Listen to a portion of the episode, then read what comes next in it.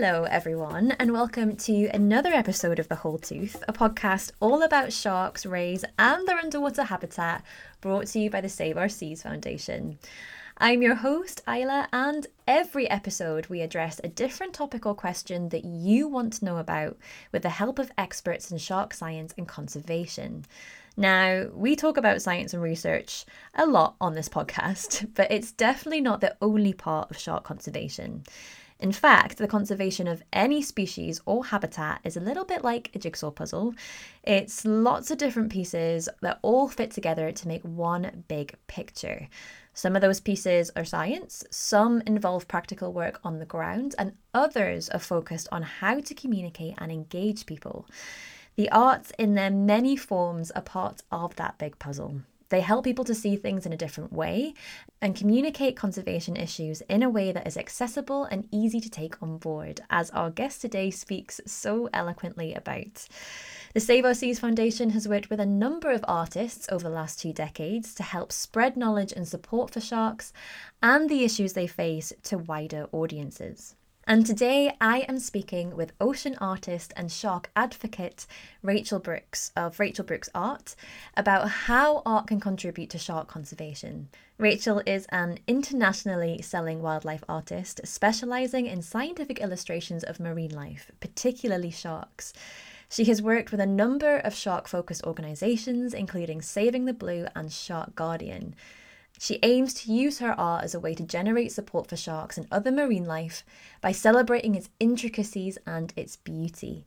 And she talks in this episode about the thought process behind some of her pieces. Rachel also has a bachelor's degree in zoology and has eight years of experience as a scuba instructor and guide. We discuss in this episode how those two worlds come together in her art, as well as how she uses her knowledge of the underwater world to inform her social media content, including campaigns like Living, Not Lurking, which aims to combat the negative rhetoric about sharks in the mass media. I am lucky enough to count Rachel as a very good friend, and we were actually able to record this in person from her art studio. So we were surrounded by her beautiful paintings as we talked, which felt very, very special. And who knows, maybe this episode is the soundtrack to you at home doing something creative, whether that's as a hobby in your spare time or as your job. If it is, please do let us know. We would love to hear from you. Um, but without further ado, let's dive in to our episode.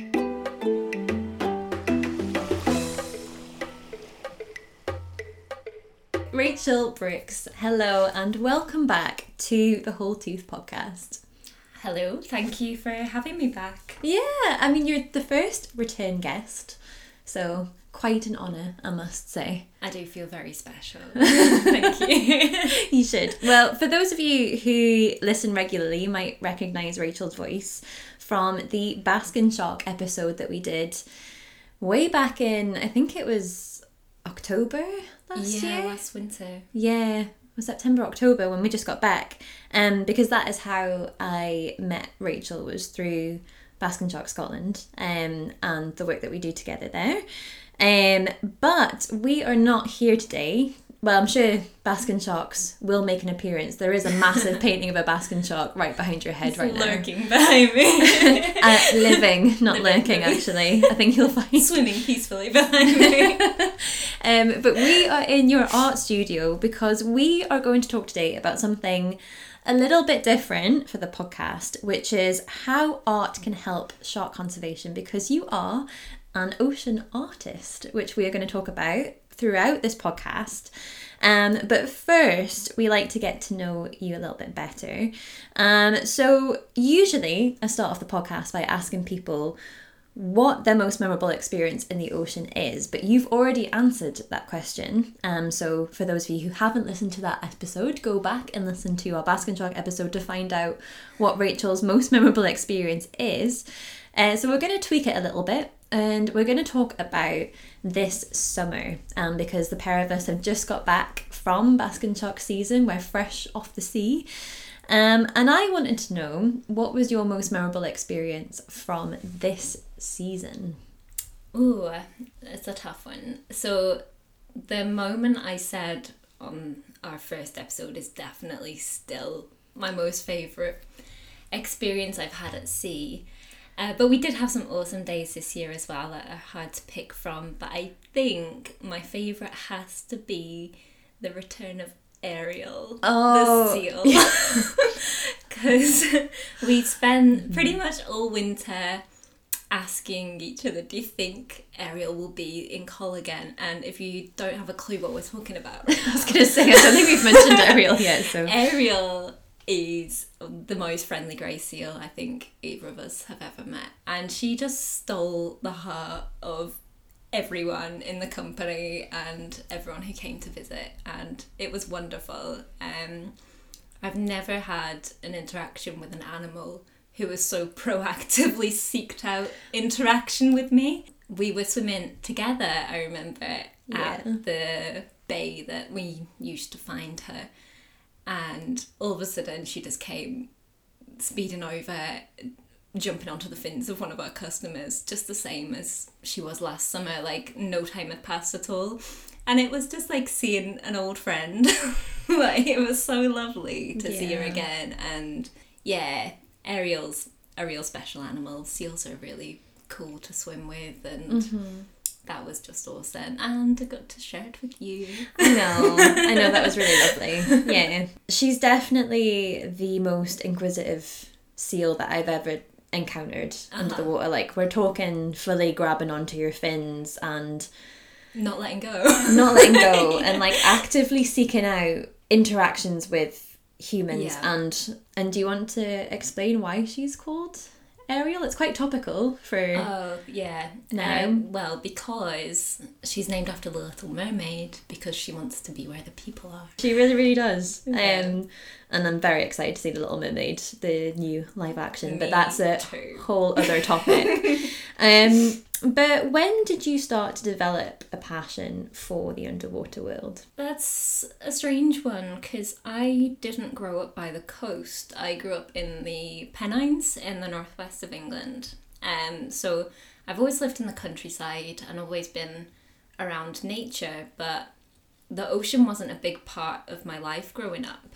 And it was always this very far off like mystical place that you'd watch on nature documentaries and I was always really fascinated by it. But my experiences there were just limited to holidays. And I always remember really enjoying being by the sea, but it wasn't until I got older that it became a much more integral part of my life. When I was 15, I went to the Red Sea with my mum, and that's when I first tried diving, and that was a real game changer. so, I mean, going from Lancashire to diving in the Red Sea like blew my mind um, completely. Um, the coral life there is just incredible, and I yeah fell in love with the diving. But being fifteen, learning to dive by myself because my mum is actually petrified of putting her face in the water, and none of my other family members seem to have this ocean bug that I've got. Yeah, we've had we've had quite a few people on this podcast who've had very similar experiences. Um, so Jaida Elcock was one of them um, because she grew up quite far away from the sea. Um, and it must feel like all of a sudden it hits you at once, and then you that whole world is opened up to you when you first either learn how to dive or you know get to Yeah. the sea or something like that. And then it's obviously been a passion that's you know continued throughout your life. Um, but can you remember as well? So obviously you've got your passion for the ocean, but you've also got your passion and talent for art as well. But can you remember sort of when you realised that A, you were passionate about art and B, that it was kind of something that you were that you were good at? So that's the opposite, I guess. I think I've always known I was good at art. so from a very early age, I always remember drawing um, right the way through school. And it was always something I excelled at. I was never really into the science side of it at that age at all. and that came a lot later. Did you um did you always like draw wildlife and animals then, or what were some of your kind of earliest artworks like?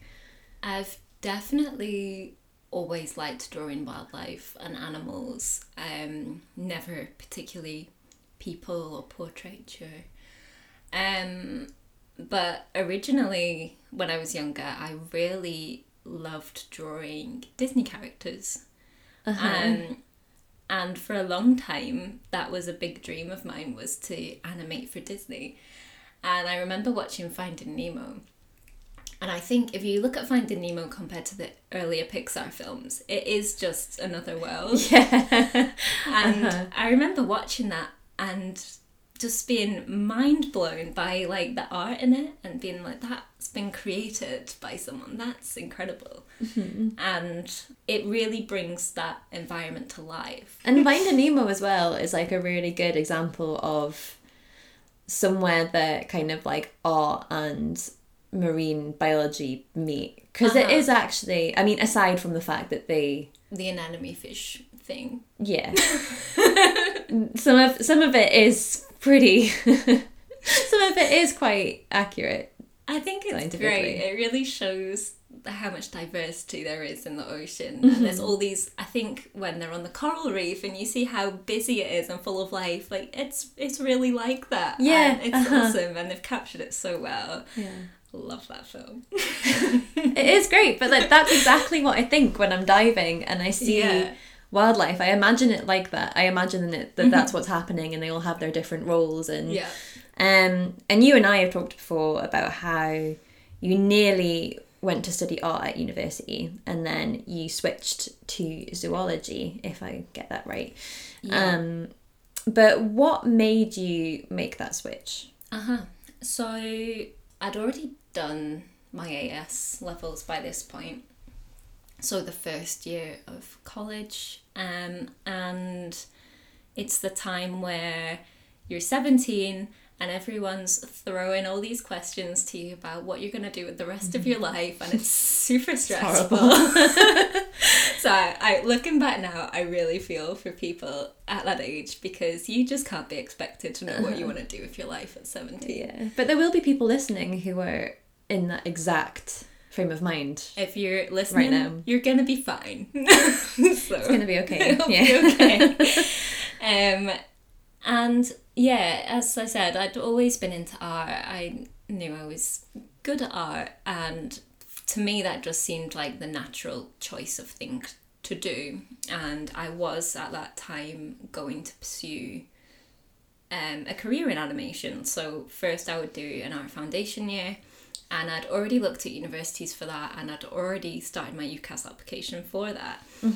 And then um, someone came into our sixth form and did a seminar from a organisation called the Atlantic Whale Foundation.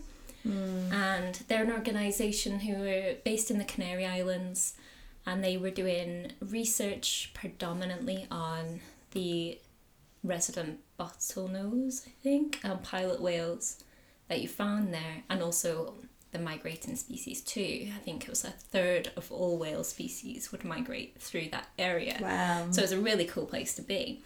Um, so they came and did this talk, and I've always been really captivated by whales. And so I went home and told my parents I wanted to go. So they were like, that's fine, but you know, you're gonna have to pay for that. so me and my friend, who I managed to convince to go on this adventure with, um, fundraised the whole thing for us to go and spend a month um, on this project. So off we went, and we were the youngest there, I think. Um, most people were already at university or doing master's theses, and we were just two very enthusiastic 17 year olds who were just so excited to be a part of it. Happy to be there. It's just so happy to be there. Uh, probably not contributing quite as much as everyone else. You're contributing in enthusiasm in enthusiasm. Yeah. But yeah, and it was just such a positive environment to be in. Yeah. because I think there was up to 60 volunteers and there was people from all over the world um, and they'd all come here for this common purpose and everyone had this shared passion for conservation for cetaceans and it just blew my mind completely um, as I said, most of them were doing some sort of postgraduate research, and I don't think I even knew that that was a topic you could study in the UK. Mm-hmm. I think when I was that age, I thought if you're a marine biologist, you had to live in like Australia or something. Yeah, I thought the exact same. 'Cause no one tells you thing. that. No, no, no. It's, yeah. So I don't remember at our school that ever being discussed as a career option. yeah. I same for zoology, and um, yeah, it just really like flicked a switch in me. So I went back, went into school during the summer holidays to try and convince my teacher to let me switch all my A level subjects so I could apply to zoology. Um, which they were quite reluctant to do. Yeah. so Yeah. but by the power of persuasion, I managed to switch them round so I could study biology because biology was the minimum Yeah. of what I needed to be mm-hmm. able to do zoology at uni. And then I went to Leeds to study zoology the year after, which was my first choice for uni. So that all surprisingly worked out. And then after university, you worked in the dive industry for quite a long time. Uh-huh. And there is, you know, quite a big element of that still in your career now. You're the operations manager for Basking Shark Scotland. We do a lot of that kind of stuff in the water with people now. Um, and obviously, you said when you were 15, you were, you tried your first dive, but why did diving become, you know, so important to you? After uni, I started traveling and I ended up in Australia. Um, and very quickly decided I wanted a way to work and travel.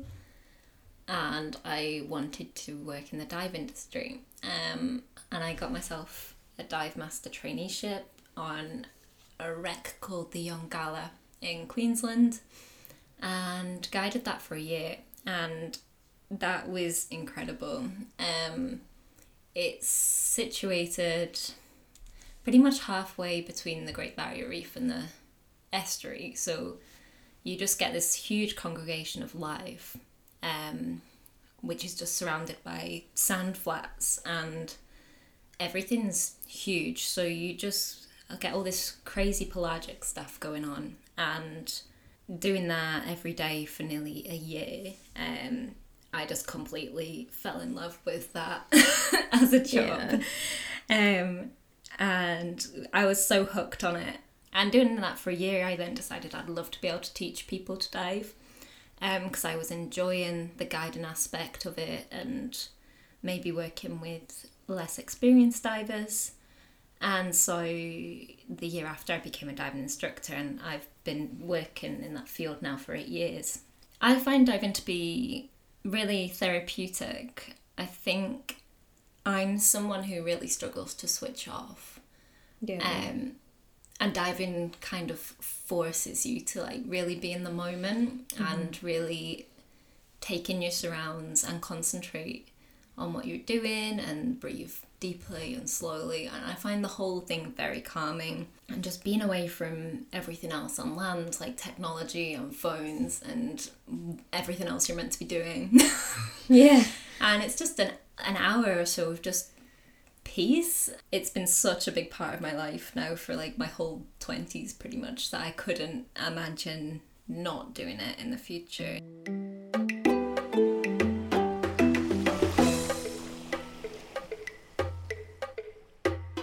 How does diving then play a role in your art? Because, like you said, it's such.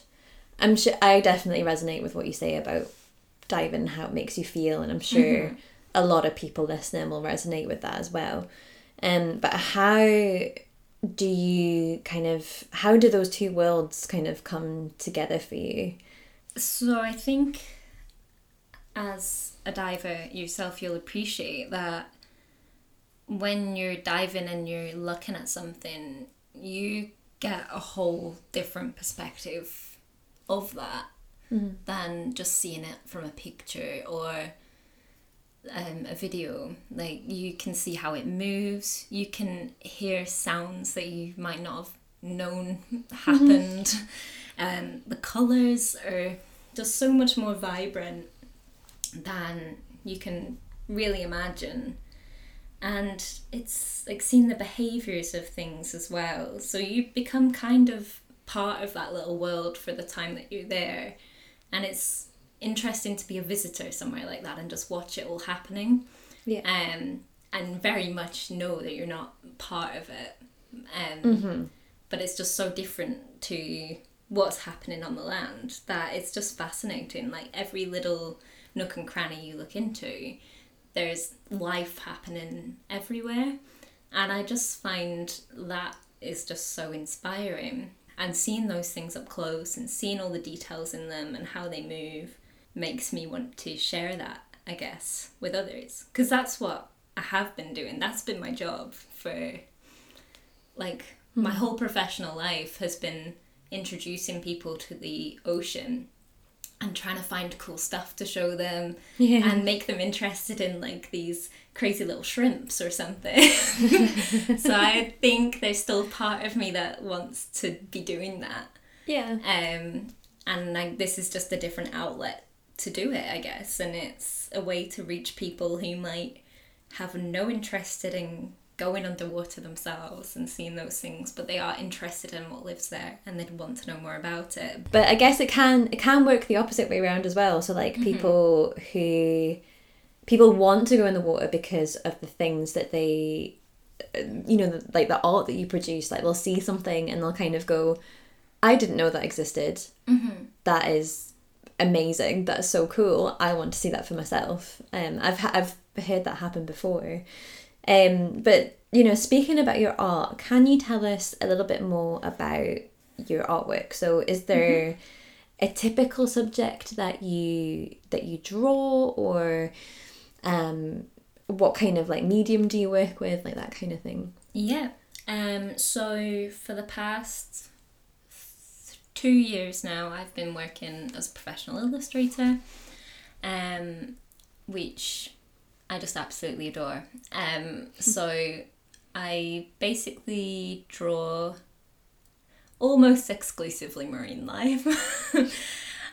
but um and in ink usually too. So my illustrations are mostly scientific style, um, quite detailed. I really like using fine liners because it allows you to capture a lot of those small details that are the things that I think make all these different animals so interesting. It's all their little quirks and markings and patterns and things. Um, and I also use watercolors a lot as well. So I usually mix those mediums and I add color into my ink work um, a lot. So I do use other mediums occasionally. I do paint occasionally too, but um, mostly pen drawings is what I do. something that you've been doing a lot i think particularly over the last year is sharks and specializing in sharks particularly in you know showcasing different species and things um, and i just wondered you know when did sharks first come into your artwork when did you first start to draw them Yeah, so when I first started out, I really didn't know what I was doing, to be honest. I'd come home from living in Indonesia and just felt a little bit lost. um, I came back to the UK just knowing I wanted to pursue art as a career, having not had any formal art education and never really running a business before. But I just felt that's what I wanted to be doing. so I just started drawing things, and some of the first things I drew were my photos from traveling. So I was drawing octopus from Lembeh, uh, the green turtles from there too. More well known things, I guess. Things that I thought people would like to see, like mantas and whale sharks and yeah um, so the whale shark was probably the first shark I drew from memory, and then I definitely drew a basking shark as soon as I got my job at Basking Shark Scotland. Makes sense. um, and a great white because they're just, I guess, the most Iconic. iconic shark you could draw. Um, but again, I still, I think for a long time was trying to people please, I guess. Um, until I decided to just draw what I wanted to draw. Um, and that's when I think my art really excelled. Um, because I definitely like the weird and wonderful when it comes to marine life. Um, I lived in the Lembeh Straits for a year, and yeah, I love the weird looking stuff you find when you look hard enough in the sea, and the sea is full of it. um, so I wanted to draw those things. Like, you don't often see like a hairy frogfish on someone's wall. but I mean, I would love a hairy frogfish well, on my I'll, wall I'll draw you a hairy frogfish for your wall. Brilliant. But, um, Thank you. but yeah, I agree. Like most people, uh, yeah, a lot of people don't know this stuff exists. Full stop. Let Oh, alone yeah, that you can get artwork of it. And it's hard to remember that sometimes. I remember asking someone, I think it was on one of my Instagram posts, like, what's your favourite species of octopus? And I remember one of my family friends being like, I didn't know there was more than one species of Yeah. octopus. Uh-huh. And you just take things for granted sometimes um, when you've spent so much time in that environment. Yeah. But then um, I guess that comes again into sharks. I don't think people appreciate how species rich sharks are and how diverse they are and how many different ones they are. And I'm not sure how it actually came about, but I just started drawing different shark species and people really seemed to resonate with it. Hmm. And I kind of just found myself finding more sharky people through Instagram mostly and building this kind of shark loving community through my work, which kind of just carried on. Yeah, it was really interesting. And then I get people commenting on my posts all the time, being like, Can you draw this shark and that shark? I'd Yeah. like, I would love to draw every shark, but that's like a lifetime of work, I think. It's like, but you, d- the annoying thing about, well, not the annoying thing, but like the thing about that would be is that you would, you you probably like think you'd finished and you put the pen down, Oh, you'd be like, ah, and then Dave Ebert would appear with like a brand new shark that he's just discovered. and You'd be like, oh, okay, um, because we're discovering new ones like Yeah. literally every is- like every week, like as we speak, there's That's new species crazy. of sharks. It's insane. And you started doing like really creative pieces as well. So, you know, not just the kind of, you know, tiger, here's a tiger shark, but you've also done like compilation pieces where you've got, uh, you know, multiple different sharks that represent a certain group or, um, I really like that classic style of scientific illustration that's like really like vintage, like from when they were first describing species. I think it's so interesting how connected art and science actually are.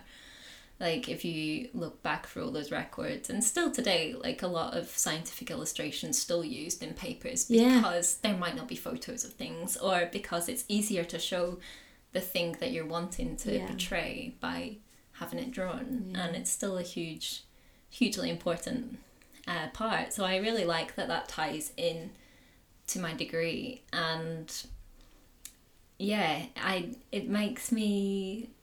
It's the sort of things I'd like to look at after a dive. I'd like to come out and find the ID charts and then pour through them and find what I've mm-hmm. seen. So I really like them, and that's I decided to start putting my illustrations into those sort of art prints.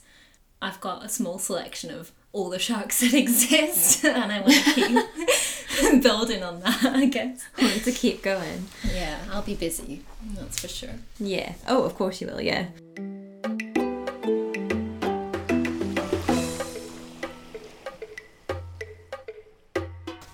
What I wanted to talk to you about today is something that you've you've got a section on your website about it, and you talk about it quite a lot, which is uh, artivism. So Yeah. kind of a play on activism, I guess.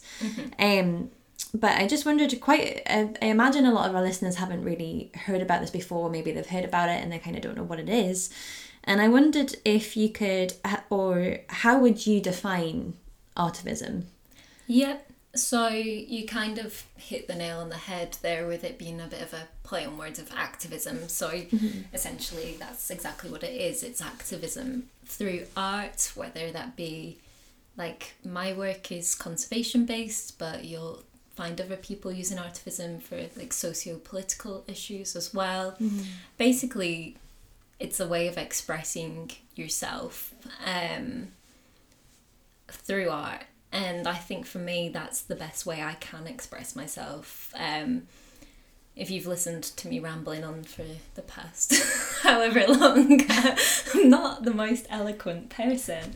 Um, but i think i'm very passionate and that can be a downfall for me sometimes when i'm trying to express myself is i can get a bit hot-headed and i find it hard to communicate something I feel so strongly about without us getting mad. Especially when it's topics like big topics like conservation based things, climate change based things, Yeah. shark finning, you know. I can give it a much more thought out approach if I'm doing it through art. Uh, one of the pieces I created professionally, I guess it was the first, um, was I've called it the Anthropocene and it's again it was an idea i'd had for a really long time. And i was not sure if i should make it or not because i felt it was a bit not controversial but i think when you imagine art you imagine art should be beautiful and if you're making a piece that's based about climate change, it's not a beautiful subject. So it's always going to be a bit jarring or hard to look at. But I wanted to create something that wasn't. I wanted to create something that people would look at and like get sucked into, I guess, and see the message. So I that's when I made that hourglass piece. Um and some of the messages I got from it were really lovely. Like, um, I was gonna say people messaged me saying that like they'd cried after seeing it, which I obviously I don't want to make people cry, but when your art um gives such a strong emotional reaction to people, that's like as an artist, that's an amazing thing to achieve. Um, so I think like art and photography and all that kind of story, like visual storytelling, is so important. Um, because it's a way of communicating with such a wide audience. Like there's no language barriers there. Art's just um, like a universal language. Basically, everyone can see and appreciate um, art in that way and it provokes a lot of thought and it's a great conversation starter so i think it's really important using art in in that way um, and for me that's yeah in wildlife conservation is exactly what i want to be working in so Yeah. Well, I mean, like, as a scientist, like, we might be, you know, we might be good at getting the data and we might even be good at, you know, talking about it. But there's something so different to, you know, telling someone something yeah and something very, like you said, very jarring, like a mm-hmm. stati- statistic, or whereas art, it's a bit more approachable in a way. Like, Yeah, it kind of lets people come to their own conclusion rather than you giving it to them. I think when you look at an image and you you think and you get to a point yourself rather than having that point like delivered to you directly. Mm-hmm. I think it does create a bit more thought and the the sad reality is people don't want to hear the facts no. they they don't want to be told. Uh, so it's like these creative ways of talking to people without, I guess, pushing things on them. It I think Yeah. arts you're trying to bring people to you more so, like to explore what you've made and Yeah, exactly. Yeah. And if we translate that to sharks, how do you think? I guess it's probably quite a similar answer, but how do you think that art can help to contribute to shark conservation specifically? I think um, art, and again, um, like any visual media, is really powerful. Um, and the majority of things we see about sharks in the media is not great. Um, especially in the UK, where they're just portrayed as these monsters lurking off our shores, waiting for unsuspected swimmers uh, to come in and take a munch out of. It's literally like the way that they're described is like they're literally waiting Oh, for us to get in the water, and then as Uh-huh. soon as a human gets in the water, they're like, "We must go there." Dinner time! Amazing. yum yum. Dinner's already. Yeah, So one of our basking shark videos was just shared by the Sun, and they described the basking shark as creeping. like all it was doing was creeping around the ocean, waiting for us. Anyone's ever like we've swam with a lot of basking sharks, and I would never describe their behavior as as creeping. Like it's it's a very No, no. at all. They're definitely not putting that much thought into it. It's painful, painful. But that is unfortunately what most people see is those stories and they have very little exposure to sharks other than that. Um so I just want to share just the opposite of that. I want to share how beautiful sharks are, how interesting they are, how important they are. Um, and if you look at sharks and how different they are, they are stunning. Like all these different patterns and colors, it's mind blowing. Like sharks are incredible, and their different reproductive methods. Like there, there's so much variety, mm-hmm. and there's so much more than just the jaws effect. That like, I want to showcase that and I think most people haven't heard of all these little tiny sharks that we have that rest on the bottom of the seabeds. So, yeah, I think for me, I want to just showcase sharks and get people knowing more about them. And so, through my posts, if I share a post about a species, I'll try and put a fact file together and share something interesting about them as well. So, I mm-hmm. want to get that across too. I want people to be interested in them because having an interest in something's just so important when it comes to conservation. Because people aren't going to be interested in conserving a species they A don't know exists or B don't think's worth saving. So mm-hmm. yeah, I think in that way we need to get more people interested in sharks and art's definitely a great way to start that and start conversations. Mm-hmm. And you started doing uh, some of your own campaigns as well. So one of them is Living Not Lurking. So I thought it's quite a good segue into that because you were talking about the basking sharks and them being- described as like creeping sort of thing. That's probably one of the more lighter ones that they've been. Uh, yeah. The creeping basking But shark. they're, they're always, it is true, they're always described as like lurking or Yeah.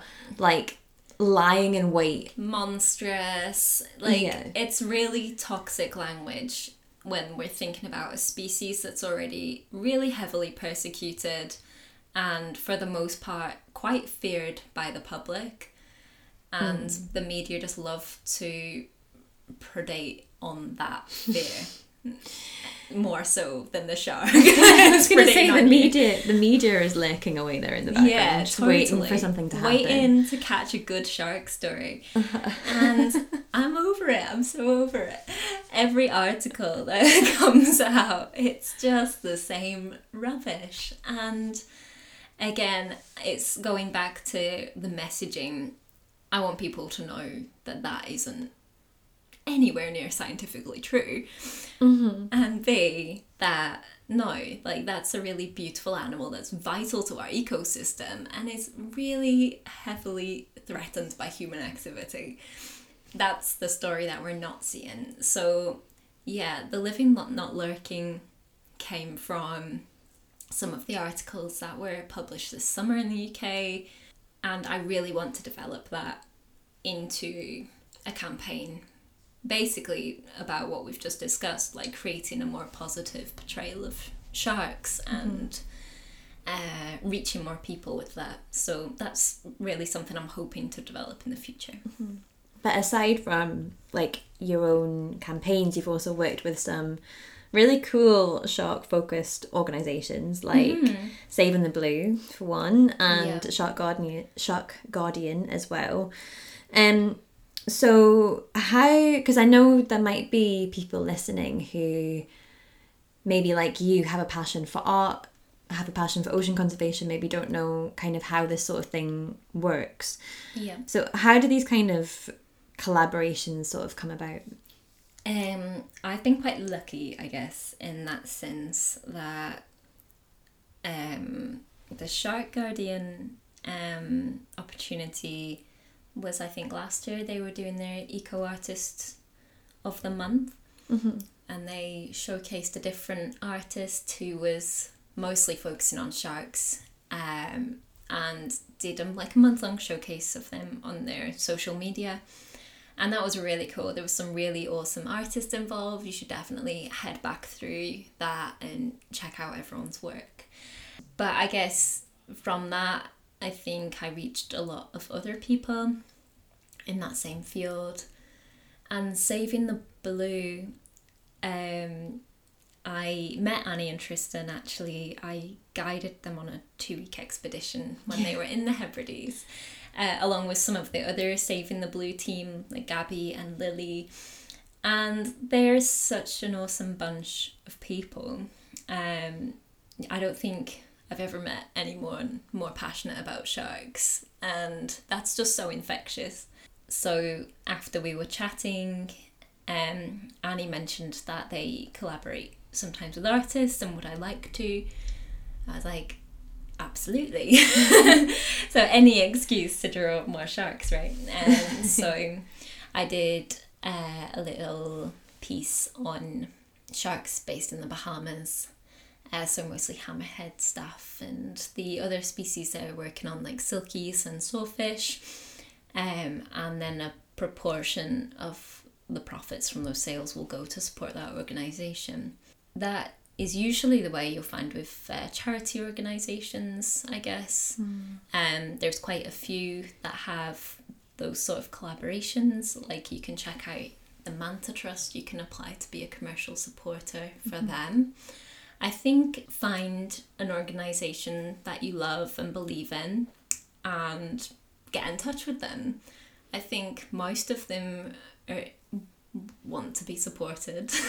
yeah Um, so it's definitely a two way street. So yeah, if you're an artist and you're looking to work with people, I would start the conversation. I'd get in touch with someone and tell them why you're interested in what they do. And I don't think many of them would turn around and say no, we don't.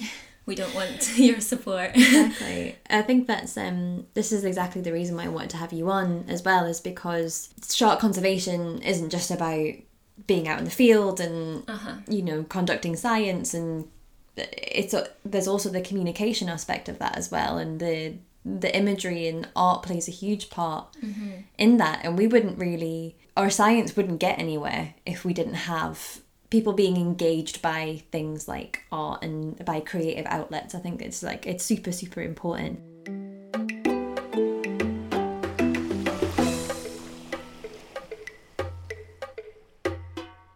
But i'm just i'm watching the time Yeah. um for you. So i'm just gonna bring it to a close but it's been fantastic to have you on and talk about Yeah. art and science and how they come together and diving as well. Um, but one question I wanted to ask is what is next for you? So Um, so over the next month or so, uh, I'm just getting myself organised because I have my first ever two exhibitions are on in November, which is very exciting. Um, so the Orica piece you mentioned earlier um, has made it through to the finalist for Explorers Against Extinction's Sketch for Survival competition. Um, and that will be on in London from the 16th to the 20th of November if you would like to see it in person. gonna say, yeah. Um, and then that very same week, I'll also be in London for the Shark Trust's anniversary event. Um, I will be exhibiting an artwork there as well, which can't say too much more about, but I'm really excited for that. I think it's going to be an awesome event, and again, a really great opportunity to meet some Sharky people in person, and some of the other artists that'll be there as well that I already know through the internet world. So I'm really looking forward to that. And then, yeah, hopefully the winter will give me a little bit of time to get some of those ideas that I've had on pen actually onto paper. That's super exciting though. If anyone is going to be at those events or has the opportunity to go, please let us know um, and let Rachel know as well. Um, there'll be links, as always, there will be links to all of Rachel's socials and how to find her in the show notes of this episode. Um, but I have two last questions for you.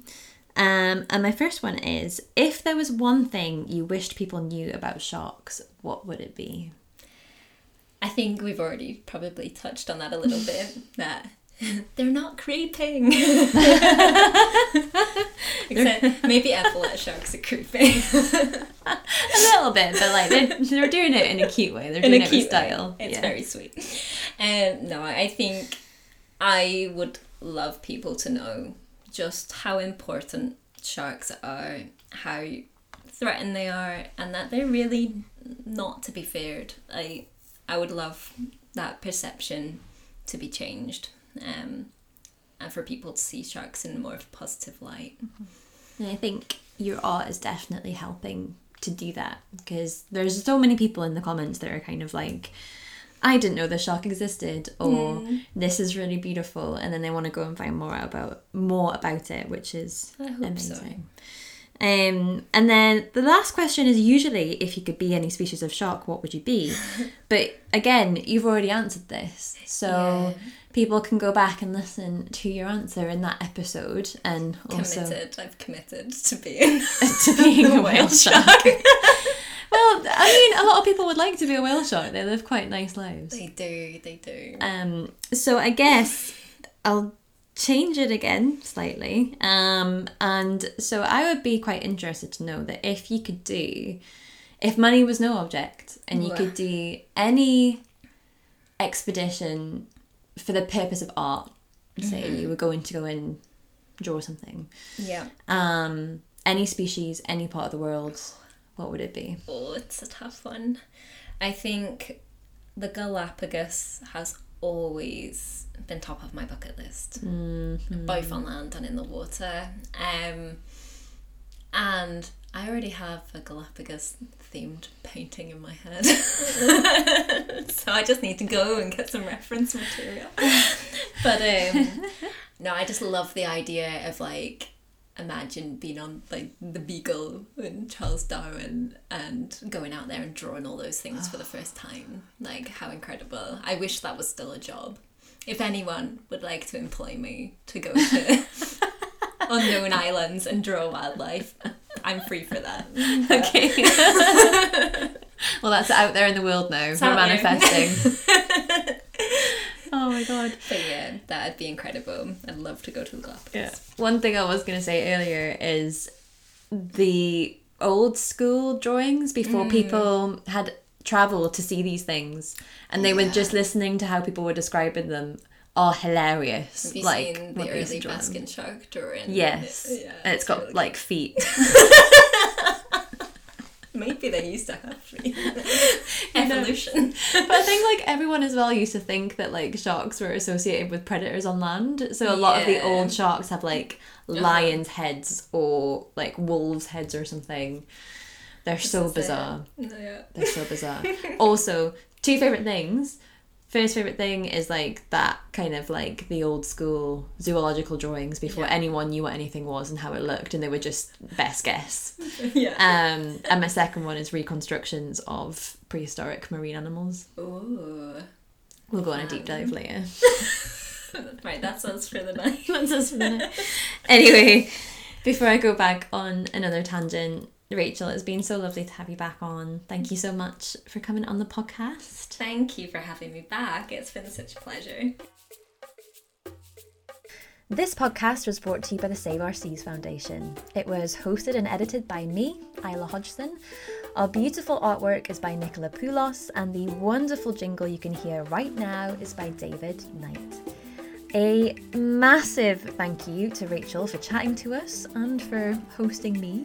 You can find links to all her social media and where to find her work in the show notes of this episode. Please go and show her artwork some love, it really, really is beautiful. And a huge thank you to you at home for listening. If you like this episode, please let us know by leaving us a rating and a review. It really helps us out, we really appreciate it, and it helps us to improve as well. This podcast is for you. So if there's any topics you'd like us to cover, guests you'd like to hear from, or you just want to say hi, you can let us know by emailing isla at saveourseas.com or by getting in touch on social media. We're on at Save Our Seas Foundation on Instagram or at Save Our Seas on Twitter. Alrighty, have a jawsome week and we'll see you next time.